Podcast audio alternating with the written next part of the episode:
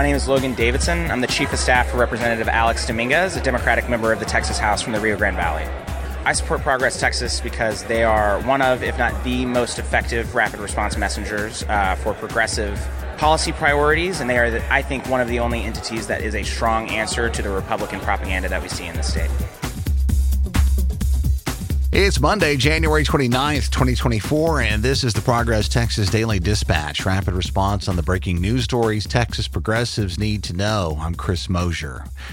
Coming out of the weekend, the ongoing standoff between Texas's Operation Lone Star and the Biden administration has captured global attention. Olivia Leach at CBS News talked to immigration attorney Jaime Vasquez, who says the situation is unprecedented, saying, quote, We have never seen the point that we have right now, where the Texas National Guard, agents from DPS, basically are taking authority or control of the border. We're at a very critical issue right now because we're testing really the essence of the Republic of the United States and whether or not the Supreme Court has authority whether states have to abide or find a way to interpret it the way they want, unquote, adding that he believes that the Biden administration has been maneuvered into a choice between taking action to assert supremacy or to allow a precedent of state level autonomy to be established.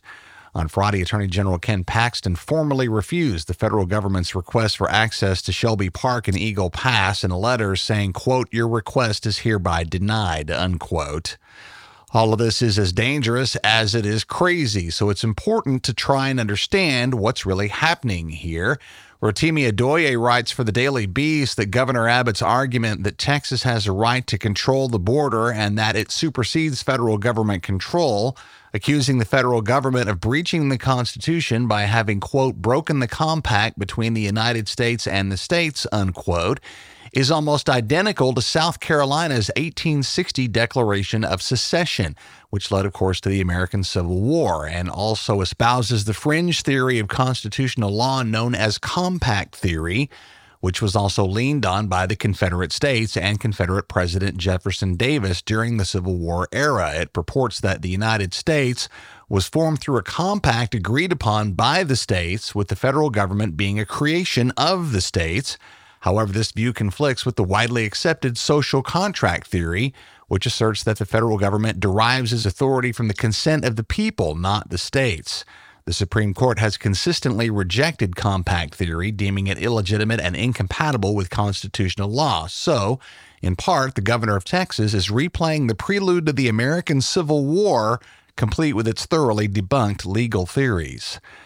Perhaps the clearest explanation of the situation I've seen so far comes from Alex Nowrasteh writing for the Cato Institute, a libertarian source, but one that's generally found to be well researched and largely centrist. Nowrasteh points out the part that no Republican will mention, and that is that the draw for the millions of migrants at the root of the issue is the demand for cheap labor by the American business sector, combined with the difficulty presented by U.S. policy in emigrating legally. The jobs are calling, but the applicants must break the law, not to mention risk their lives, in order to show up. Further, Nowrasteh points out a glaring flaw in our governor's argument that the Constitution provides cover for Texas's superseding of federal law based on the notion that we're being invaded and the feds are failing to help. Abbott is drawing a grotesque false equivalency and considering migrants showing up for work the same as an armed assault by a foreign army. It is indeed that ridiculous. Michael McCardle talked to Houston State Representative Gene Wu about all this invasion talk, and Wu directs us to another obvious aspect, which is that, quote, this is a blatantly racist and charged term. So if you look at invasions around the world, they involve tanks, they involve guns, they involve rockets and missiles and bombs. And here with the southern border, we're talking about women with children and babies, unquote adding that perhaps Texas women should just ignore the law like Governor Abbott is doing with the Supreme Court ruling to yield to the feds. Wu says that if rape victims who find themselves pregnant can follow the law, then Governor Abbott can too. All of this is being seen with great glee by nefarious parties, both foreign and domestic, starting here at home with former President Donald Trump, who's clearly thoroughly entertained as is his brain damaged fan base. Jonathan J. Cooper and Adriana Gomez Licon at the Associated Press say Trump lavished praise on Governor Abbott over the weekend and promised that should he become president again, he'll direct the federal resources now in a standoff with those in Texas against those largely defenseless migrants. As for the foreign view, we head to Russia. Ellie Cook at Newsweek says a Russian media host was on state TV over the weekend rejoicing that the trouble over the Texas border was resulting in complications for future American aid deliveries to Ukraine, hoping for an armed civil conflict in Texas that would likely redirect American public attention away from the Russian assault on Ukraine completely. Former Russian puppet president and current deputy head of Russia's Security Council, Dmitry Medvedev, was quoted on Friday saying the formation of the Texas People's Republic is becoming more and more real, unquote, expressing excitement that, quote, America may face an insoluble constitutional crisis and plunge into the abyss of a new, perhaps even more destructive civil confrontation for a long time, unquote.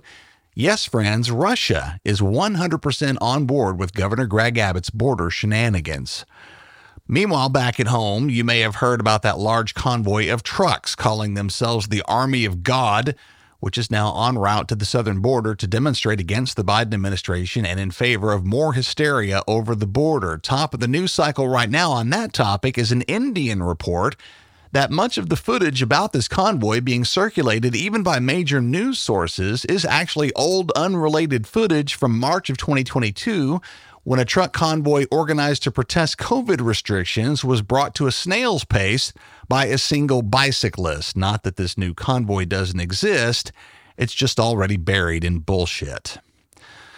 Progress Texas enjoyed the hospitality of the Texas AFL CIO yesterday as they hosted what looks like might be the only debate between Democratic U.S. Senate candidates prior to the March primary, as it's the only one to our knowledge that apparent frontrunner and U.S. Representative Colin Allred has agreed to attend.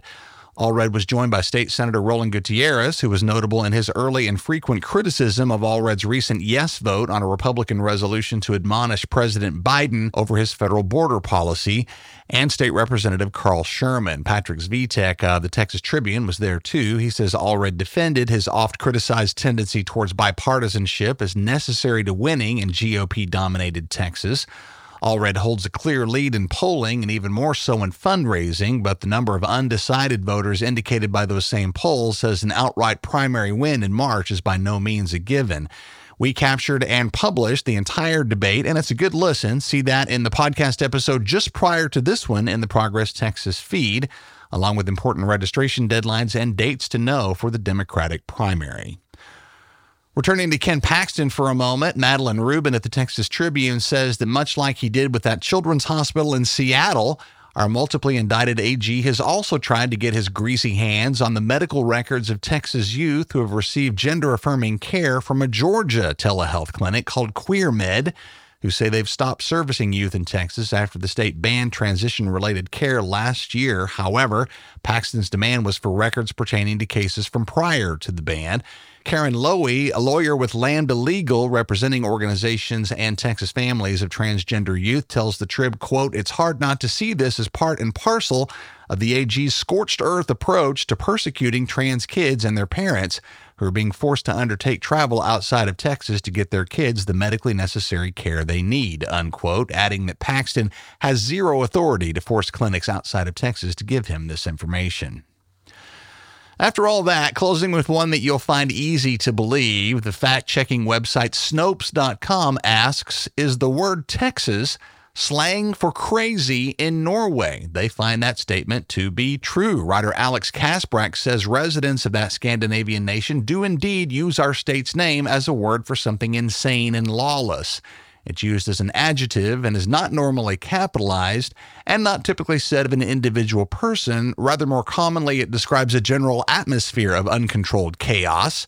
This is thought to have seeped into Norwegian vernacular back in the early days of Western cinema when cowboy movies gained popularity, but it's remarkable how accurate that term turns out to be right here, right now. And as we wind down, again, a mention of two job openings we have here at Progress Texas. We're on the hunt for a full time advocacy manager, and we also need a communications intern. That internship is a paid and flexible position, by the way. If you're a student looking to break into the exciting world of political media, this could be a great start. Come join the team. Both of those listings can be found now at our website. And finally, another mention of a great opportunity to support Progress Texas this all important election year. Whether you follow us for our great pods, our handy and popular digital voter guides, or our great looking and easy to understand GoVoteTexas.org website, which in English and Spanish helps Texans navigate registering and voting, you can support our work during the annual Amplify Austin nonprofit and charity fundraiser, of which the early giving phase is underway now. No matter where in Texas you live, you can sign up to be a fundraising champion and help Progress Texas continue to shape positive, progressive messaging for the issues you care about. We're eligible for bonuses too, including the org with the most unique donors. So, donations of any amount at all are a big help, and we thank you in advance. That's the Progress Texas Daily Dispatch for this Monday, January 29th, 2024. Links to all these original stories can be found in our show notes. Progress Texas is a nonprofit rapid response media organization promoting progressive messages and actions. While campaigns come and go, we're the permanent home for progressive media and action in the Lone Star State. Find our web store and other ways to support our ongoing mission at progresstexas.org. I'm Chris Mosier. Thanks for listening. We'll see you again tomorrow morning.